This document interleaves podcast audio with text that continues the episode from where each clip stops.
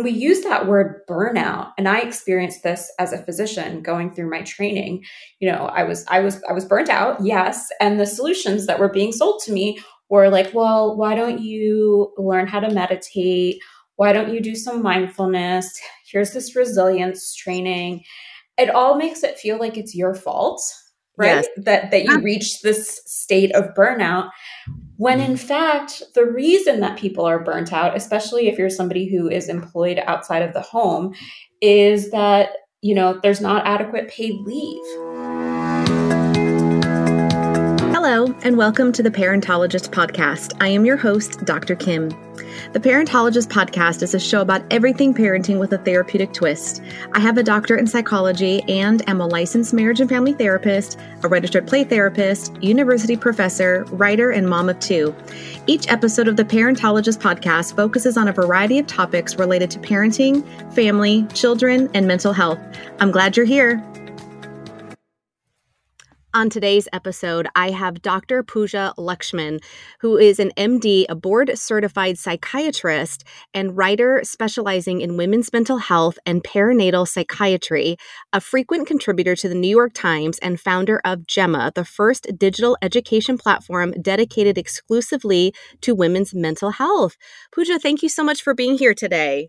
It's so exciting to be here. I'm so glad to be able to chat with you again, Kim. Yes, um, we did an Instagram live um, quite a few months ago, and that was actually our second time meeting. We actually had met um, on like a conference type thing. Um, feels like forever ago sometimes, but um, I just loved, um, you know, hearing from you. I loved reading an article that we're going to talk about um, today that you wrote for the New York Times, uh, and you know, loved obviously the IG Live chat we had so much that I wanted to have you on the podcast to talk a little bit more about what we talked about in more detail, so the listeners here can hear all of your wisdom as well. Absolutely, I'm so excited to dive in. Yeah, me too. Well, you know, so May is Mental Health Awareness Month, um, and you know, as you know, we're we're both in the mental health field. Um, so I want to start a little bit just talking about that and in what you suggest to your patients um, and other moms um, who are coping with the mental overload of motherhood. Um, and and then you know building upon how moms can develop positive coping mechanisms around stress. Yeah, absolutely. So the you know the mental load is something that that you talk about that we hear all about uh, these days on social media. But I think what's really lacking from the conversation so far is yes, but what do we actually do? How how do we fix this problem? And you know, in my practice, I take care of of women. Um, my practice is 100% women, um, the majority of whom are also mothers. And what I've seen is that motherhood, and then the evidence supports this, that once you become a mother, your mental load increases tremendously. And right. I the way that I describe it with my patients is that the mental load is essentially it's you're the CEO of the household. You're not only the CEO, but you're also the admin assistant, you're mm-hmm. the HR department, you're the marketing department. Oh yeah. your craft services. right. you're everything. Um, and so I like to, as a psychiatrist, you know, as a physician, I like to think about this in terms of the brain. I think it's helpful to visualize. So when you're constantly stuck in the mental load, the parts of the brain that are firing most frequently are what we call the prefrontal cortex. So, those are the areas of the brain that do planning and strategizing and making complex decisions. So, in other words, um, executive function. So, it's kind of it's your CEO brain, right? Right. But then there's right. all of these other parts of the brain that have you feel emotions and sensations. And what I see with moms who are overburdened by the mental load is that they feel like they're managing their family and they're not actually part of the family. Um, mm. like, like you're kind of the director of operations, but you don't actually have the luxury of being able to participate in any yes. of the things that are happening. And so, so the this the solution for kind of disconnecting from the mental load is twofold. One, trying to activate those sensory parts of your brain doing anything that you can that will take you out of your to-do list and the problem solving that's constantly going on. And whether it's like making a cup of tea or going for a walk or even something like yoga. And i know that those it, you know it, it can be easy for that to sound like just platitudes you know of like well just go for a walk. And you know right. like i i don't have time to go for a walk. And i'm like you know, I don't have time to go for a walk. Right. right. So you really have to force yourself. And um, so that comes to the second part of bearing the mental load, which is that you really have to learn to delegate, to delegate and communicate with your support system and start to be comfortable asking for help. And and I know we're going to talk more in detail about this of like what gets in the way and, and what has moms fall into that martyr mode trap. And and you know, the last thing I'll just say is that I know how hard this is. Like this is this is not easy. And the reason that it's so hard, and I talk about this in my writing, is that our social structures are not set up to support families or women. You know, we've just lived right. through two and a half years of a pandemic where, you know, where where people don't have childcare, right? You know, it's impossible to get off a wait list or to to find childcare or, you know, all these different things. So it's you know just constantly remembering that that it's not your fault that you constantly feel bogged down by the mental load Yes. And and I, you know, with being a mom of two, uh, a working mom of two, I mean, all moms work, right? I mean, um, just different different levels, different capacities, um, in different ways. But you know, my gosh, it really hit me hard when you said about being the CEO and managing, but not actually being part of the family. That like just I mean, I, I I'm still trying to process that because I'm thinking, wow, that's me. Um, that's how it feels sometimes that I'm doing, doing, doing so much for my my my family and you know organizing everything. But then when it actually comes time to actually enjoy my family or enjoy my children, it's almost like I can't shut my brain off because I'm still, like you said, in kind of that that planning mode um, organizing mode and it's it's hard to shut it off. Um, so i like what you said about forcing yourself sometimes to take a break um, asking for help. We're going to talk more about that like you said. Um, and sometimes it's it, even if you have to do it begrudgingly it's it's almost like a necessity and it's critical to do it um, to to be able to cope with the stress that comes with all of the things that that mothers have to deal with. So um I, I, love that. And like you said, it doesn't have to be too much either. It can be something real simple like making a cup of tea you know um you know because like you said going to you know uh, people talk about self-care and i think when people talk about self-care they think about going to a spa for the day or getting a pedicure and spending hours you know pampering themselves and you know what i tell my clients is that sometimes it could just be a cup of tea or even having a, a, a bite of dark chocolate you know that you sneak in the pantry when your kids aren't looking because of course if you if they see you they're going to want some too and you don't want to share in that moment it's your time right? Um so absolutely, and and I love that you mentioned self care because I actually I have a book that's coming out next year, so so I'll be coming back to talk about that. But yeah, you know, kind of like what you said, like the tyranny of self care, right? Like we have made it this burden, or not we, you know, corporations, media, wellness companies have made it this burden to sell to us. Yes. When in fact, it we can reclaim ownership over what it means to do self-care. So that's another conversation, but I think it's it's kind of related to all of this and um, Absolutely. And mothers, you know, really feel that burden. Oh, absolutely. And, and we'll dive more into that when your book is published next year because I think there's just so much more to unpack with that. Um, but I know you mentioned this briefly a little a, few minutes ago, and for the people who are listening um, may not know um, that that you did this, but I want to touch upon um, the article that you wrote for the New York Times um, called "How Society Has Turned Its Back on Mothers." Um, which is a phenomenal article. If anyone who's listening out there wants to, you know, look it up, um, please read it. It's it's a phenomenal article. Um, but you talked frequently about the concept around mom burnout being more about systemic betrayal. Um, can you unpack that a little bit for us, um, a little bit more? Uh, I know you touched upon it earlier, but I'd love to dive dive a little bit deeper.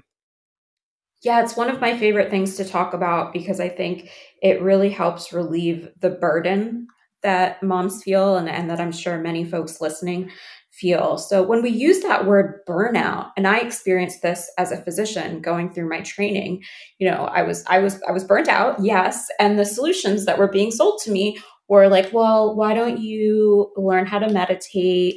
Why don't you do some mindfulness? Here's this resilience training.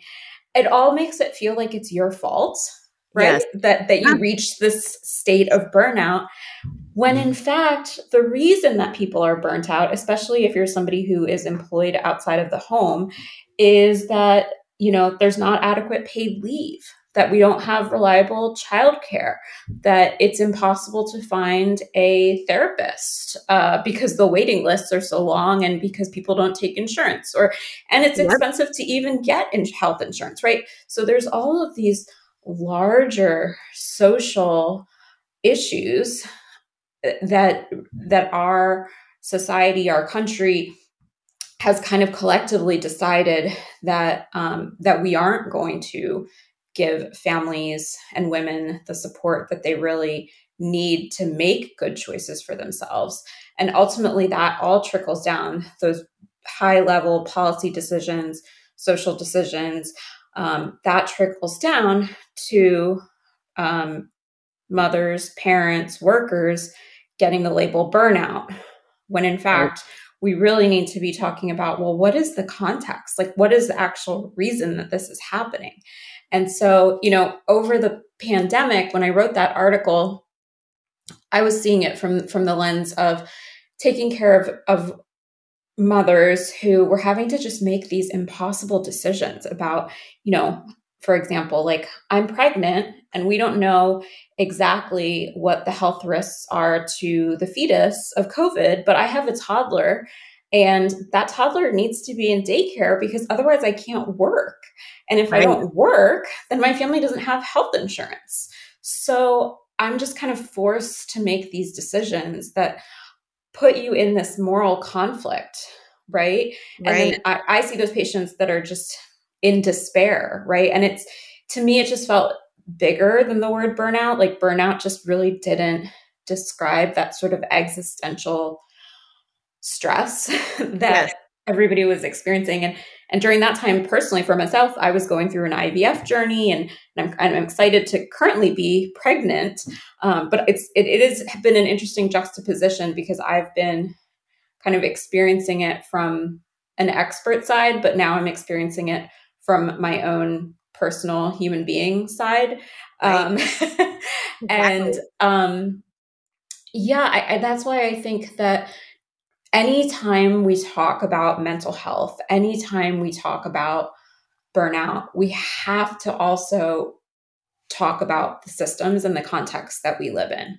And and just one other thing with that too is that if you're a person of color, if you have a disability, if you're a single parent, then it's even harder, right? This mm-hmm. the the cards are stacked against you even more.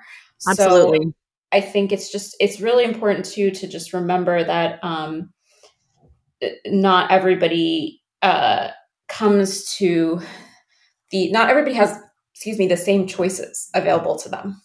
Exactly. Yeah, very well put. So so my question now is you know how do we prevent this type of burnout um, how do we prevent um, you know getting to that point where we feel stuck we feel trapped um, we feel like we don't have a lot of choices you know where can we get the support so we don't feel betrayed what do you normally suggest to your patients for that yeah so from what I've seen in my practice and then from what I've dealt with personally or what's worked for me is the first step in this process is always learning how to set boundaries mm. and learning how to set, say no. Because without that, you can't take any steps further. Really, when I think about setting boundaries and saying no, I think about it as we are exerting our individual power and agency inside whether the system is your family and it's having a hard conversation with your partner or your mother or even your child yes. of saying hey you know i'm really struggling i need some time for myself um, i need to go I, I, need to you know i need to take a nap. I need to do xyz for myself. And and those are hard conversations to have. And that's that's kind of in the family system to even taking it wider to having hard talks with your boss or your employer um, or advocating for change on a larger level. But again the first step has to be getting comfortable with voicing your needs and being okay with disappointing other people. Wow yeah um, that's a hard one. that's a hard one, right? Um, when you were talking about that, I was thinking even just last night, I had a really, really busy day, back to back meetings. Um, my son was sick. I had to take him to the doctor. And then I had a couple Zoom calls. And then I had to pick my daughter up from school and then take her to an after school activity. I mean, it was just nonstop the entire day, right? And um, my husband had finished work and he said, Hey, let's all, you know, because he, he's a clinical psychologist. So, of course, he's, you know, very into mental health as well and knows when we all need a break. And he turned to the kids and, and I and said, Hey, let's just go take a little family walk in the neighborhood for a few minutes and get some fresh air. Which mm-hmm. is great, right? I mean, that's mm-hmm. a, a, phenomenal suggestion after a long day, and, and it was great for all of us just to get some movement. Um, but I, I turned to him knowing that probably would have been beneficial for me though. But I turned to him and I said, you know what? I've been doing something for someone all day today. Um, and I said, right now, what I need is to just have you guys leave the house for 15 to 20 minutes, go on your walk, and I need to stay behind and just lay on the bed and not do anything while you're gone. And he said, okay. So they left for 15, 20 minutes, and I stayed home and I laid on the bed and you know, they were disappointed and they, you know, oh, mommy, I want you to come, or why isn't mom coming? And almost making me have that mom guilt because I mm-hmm. made this mm-hmm. decision. And I just had to let it go. And uh, after that 15, 20 minutes, they came home and I was excited to see them. And I felt just re- invigorated. Like I felt kind of refreshed and like, okay, I can start the rest of the night now and, you know, make dinner and do the bedtime routine and everything else that comes with the evening. So, um, so I even said no to my family last night and it was a really good decision for me. Now, you know, would have would some fresh air and a walk help as well? Probably. um, both were kind of a win situation, but but I just needed to just be around no one and just have you know nothing to to worry about, no one to no one to talk to. It, it was great. So um, that's just an example that you know in my own life that sometimes you do have to say no and again that's a little bit easier sometimes in the family versus like you said a boss or something else but you know saying no opens up the door to say yes to something else and that yes could mean your own mental health right so exactly and i so appreciate you sharing that story and what stands out to me too is the fact that it was a risk for you to say no that it felt sure. a little bit scary to, to do that and and it's always going to feel scary it's always going to be a risk right so i think that's what we have to kind of empower ourselves especially as women who have been conditioned from a young age as little girls that you know that we need to be nice that other people's needs and priorities come before us it is always going to feel risky to exert assert yourself and kind of say hey actually i'm going to stay behind. I'm going to take a nap. I'm going to do this.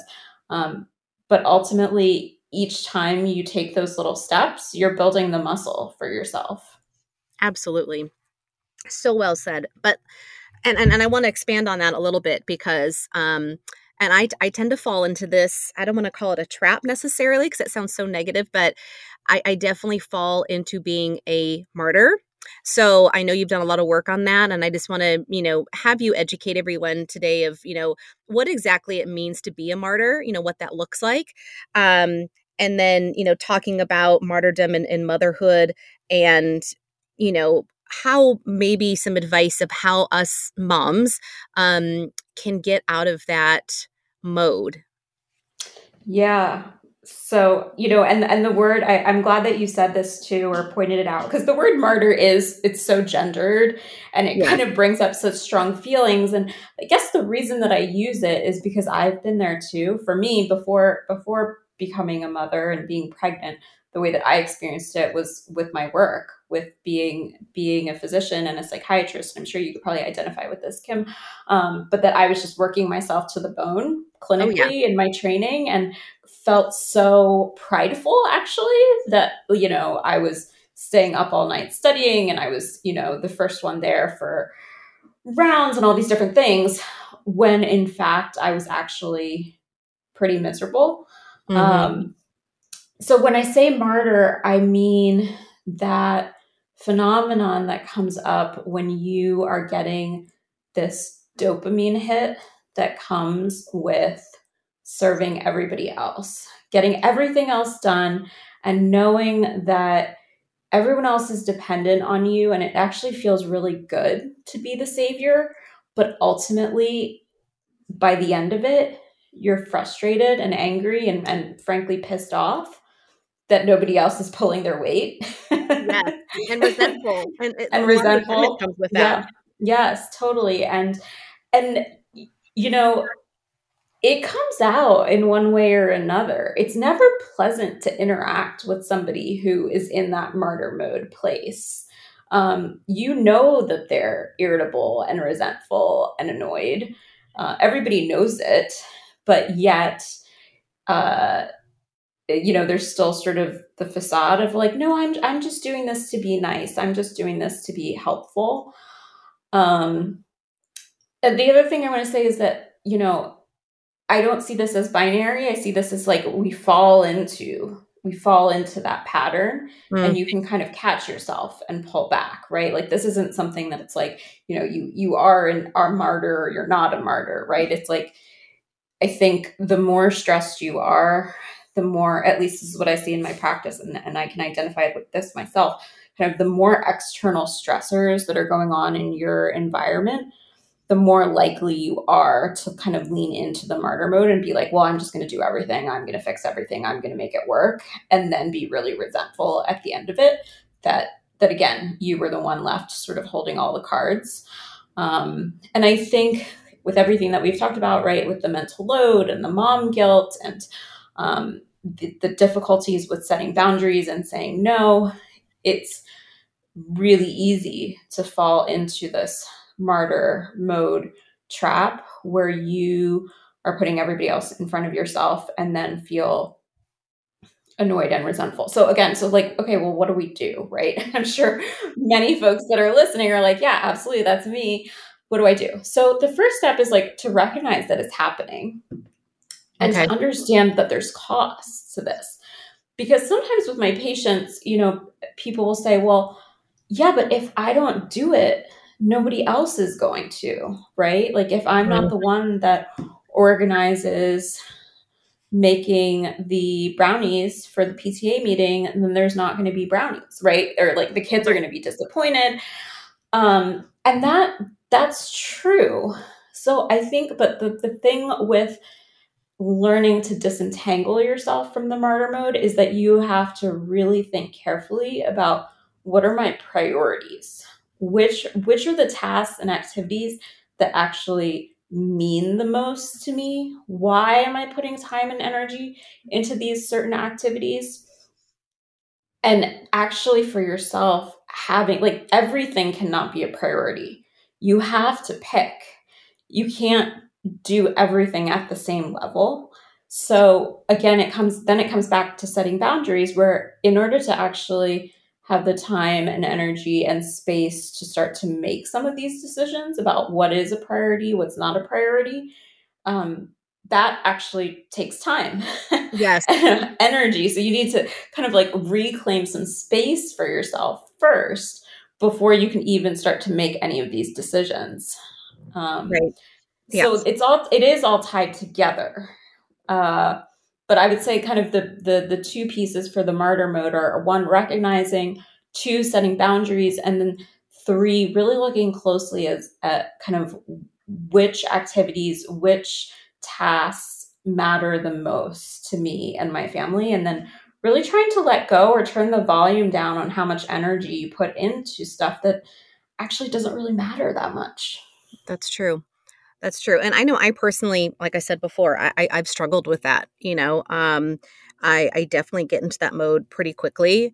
Um, and once you're in it and once you're, I guess you once you've kind of lived it for a while, it's almost hard to, like you said, recognize it and kind of step back from it because it's it's what you know and it's just the day goes on and th- there you are again, you know, day two, day three, day four, and then all of a sudden, the end of the week, and you're like, oh, I, gosh, I did it again. You know, um, it takes that awareness um, and acceptance that that maybe that's not where you want to be so accepting that in yourself and then like you said having that awareness um, in order to step back and reprioritize um, different things because it's it's real easy especially if you're used to having that role like i am if i'm used to being in that mode all the time it's a lot harder to change it and a lot harder to step back um, you know versus trying to prevent being in that mode in the first place so um, I, I love your advice and I wish I could literally talk to you every morning and you give me a pep talk so I can start my day off, you know, so I don't get into that mode all the time because it is hard, you know, it is hard. Um, it is hard. And I also just want to add for folks who are listening, please don't take this as a criticism because everybody lives here in this place, especially if you're a mom. You know, the it's easy to get when you hear kind of advice like this it's really easy to feel down on yourself like oh my gosh i am doing this i'm terrible right? It just adds to the shame and the guilt which uh-huh. is not our intention here by any means um, and this is not this none of this stuff is um it it's like one and done check it off the list. It's they, these are lifelong practices that you're you're going to have periods of time where you fall back into these patterns and and you recognize it and then you shift and and things are better for a little while and then life gets stressful again and it happens again and you know we go around and around yeah. yes but i'm so glad you mentioned that honestly that's such an important piece of this whole conversation um you know is is to to to not feel down or shamed or um, guilty for you know we're, we're here to to lean on each other we're here to support each other we're here to learn and and find coping skills on how to um, you know educate ourselves in order to, to to just be aware of of what's going on and and possibly how to help us be you know stronger healthier moms right so um right. I, yeah just so glad you mentioned that um, since we're on a similar topic, I love your concept around maternal gatekeeping, um, which I know I've heard you speak about before. So, for anyone who's listening out here that, that doesn't know about what that is, can you share what maternal gatekeeping is? Um, and again, I'm guilty of this as well. Um, and what strategies you recommend um, if if we find ourselves in the maternal gatekeeping mode? Yeah, so maternal gatekeeping is this concept, and I can't take credit for it. It's something that's been written about and, and talked about um, by others is, is this concept where as a mother as a parent that you um, you uh, make it very difficult for other caregivers in your life to help with parenting. This is uh, an example is you know kind of the mom who um, you know has has the husband or the partner that you know washes all the bottles or sterilizes the bottles and then she comes right after and says oh no you didn't do it right i, I need to i need to fix it i need to do it again yep. she's like looking over the shoulder of her partner who's changing the diaper and is like no no no no no you did yep. it wrong let yep. me fix it that's sort of the maternal gatekeeping and um, the way that i see it come up in my practice is that if you are somebody who is like a type A personality, or if you identify with being a perfectionist, or if, even on the clinical side, if you have anxiety or an anxiety disorder, it's a lot more difficult to let go of control. Um, it's it's actually it can sometimes feel impossible to watch somebody else take care of your baby or take care of your child in a way that is different than what you would do. Um, yes. Um, like it, it, it, sometimes for some of my patients, this is just absolutely intolerable. right? uh-huh, so 100%. In a lot of ways, this comes down to sort of anxiety management. Um, because if you put yourself in the partner's shoes or another caregiver's shoes, if that person really wants to help out, but they're constantly being criticized or rejected or told, hey, that's not the right way, eventually they're just going to stop volunteering and they're going to be like, well, I'm just not good at this.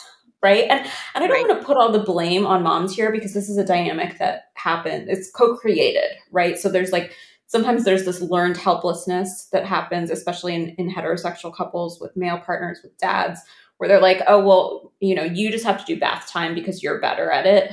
Right. So it's, it is co created. I don't want to put all the blame on moms, but if you're somebody who knows that you struggle with letting go of control, there is a place where you can take a little bit of responsibility for like saying, hey, okay, I need to I need to check that in myself because ultimately I do want my partner to co parent with me. I want them to have the parenting experience of learning and making mistakes and growing because, right, that's how.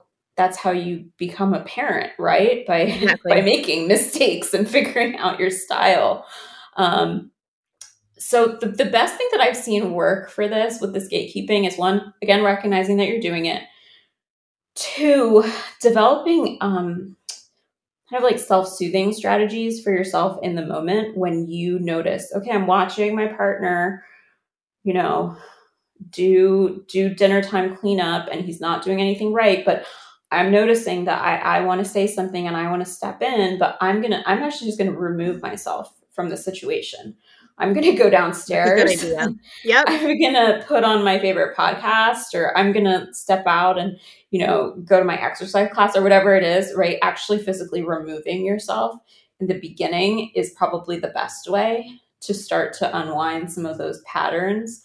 Um, cuz really it is about uh that you're you're actually getting triggered. So you have to kind of catch yourself. Yes. Yes. Oh gosh, if you knew how much I can relate to what you're talking about right now. I'm so glad my husband doesn't listen to this podcast um, as often as I wish he did sometimes, but um, because I'm sure he'd have a lot to say about this particular moment. But um, it's true. I, I, know I get triggered by that sometimes. And I need to. That's such great advice because if I'm not there to watch or if I'm not there to um, interject, I, I, have to step away because I almost can't help myself but to say something.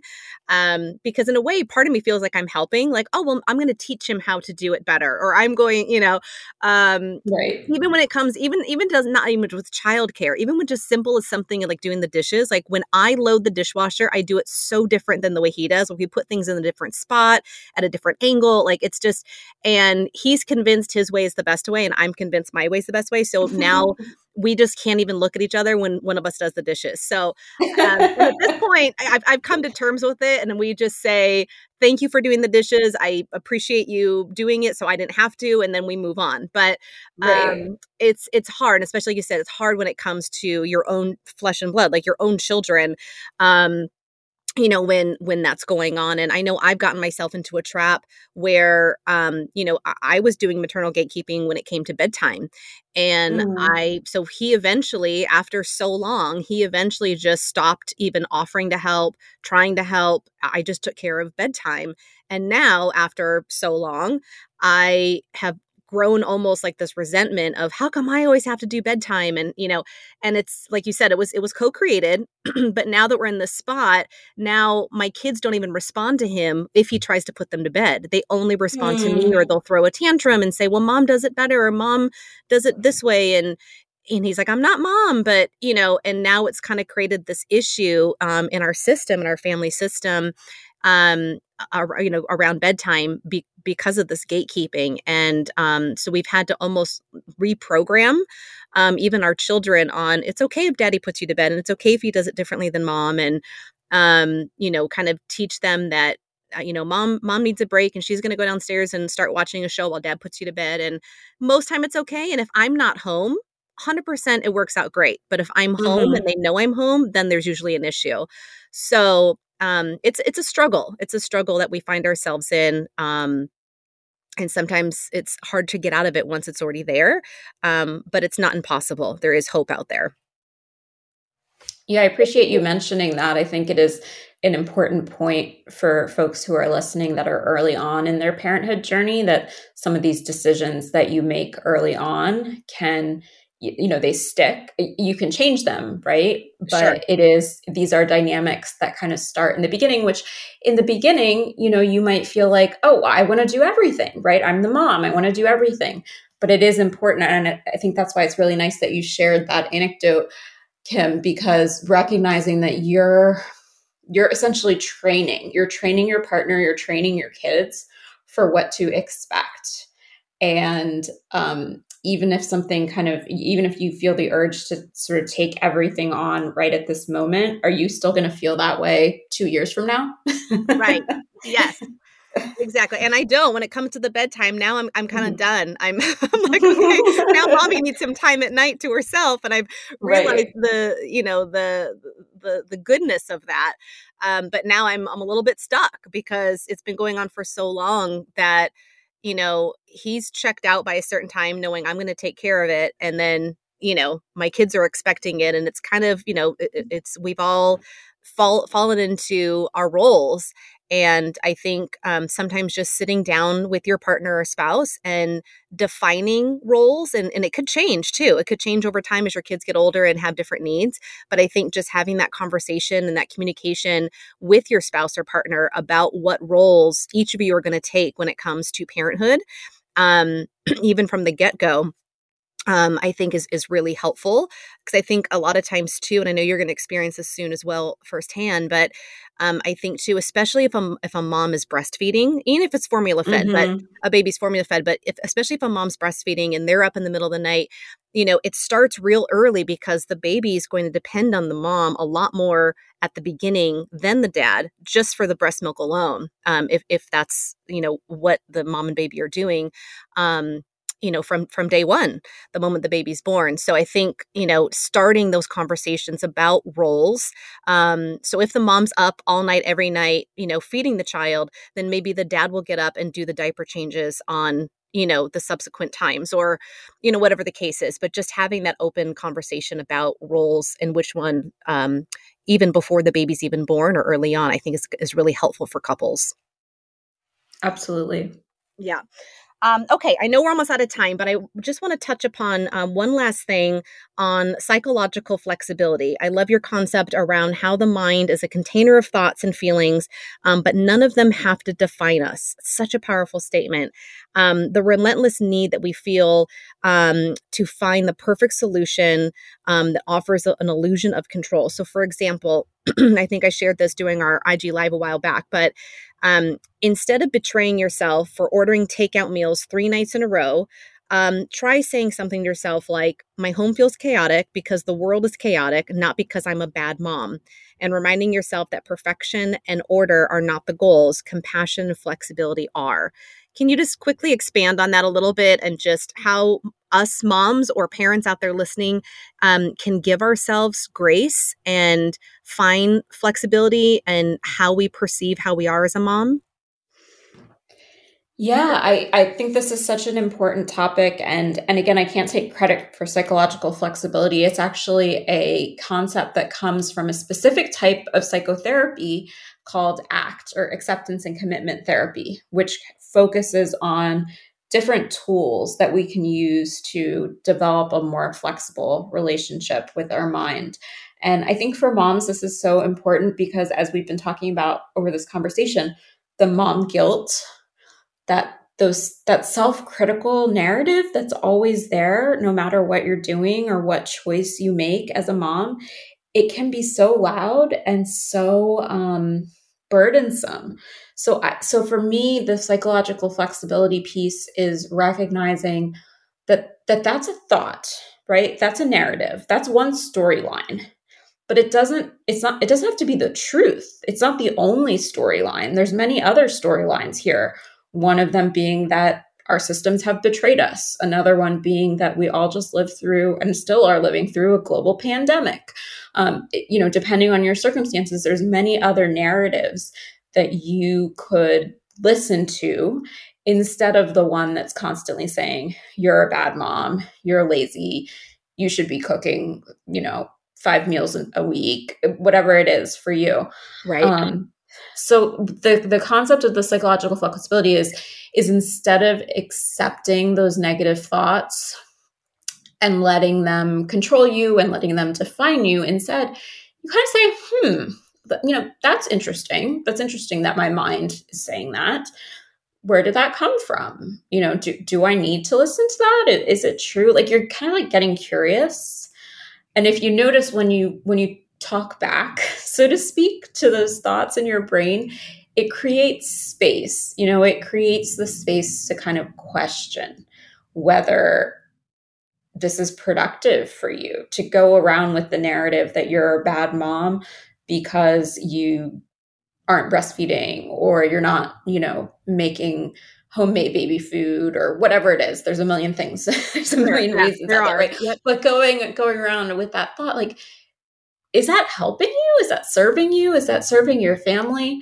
Um, and so, you know, this is the work that we do in therapy with our patients too, right? Like helping folks figure out and develop a new relationship with their mind. But these are kind of like tangible tools that you can use in the moment when you notice that mom guilt flaring up. And you know as someone who's i'm, 32 weeks pregnant today and I, I'm, I'm starting to feel this already around decisions that i made during like i'm still i'm drinking coffee. Like oh no mm-hmm. how dare i you know? Yeah um like it's everywhere. It just it starts so early. Um it does.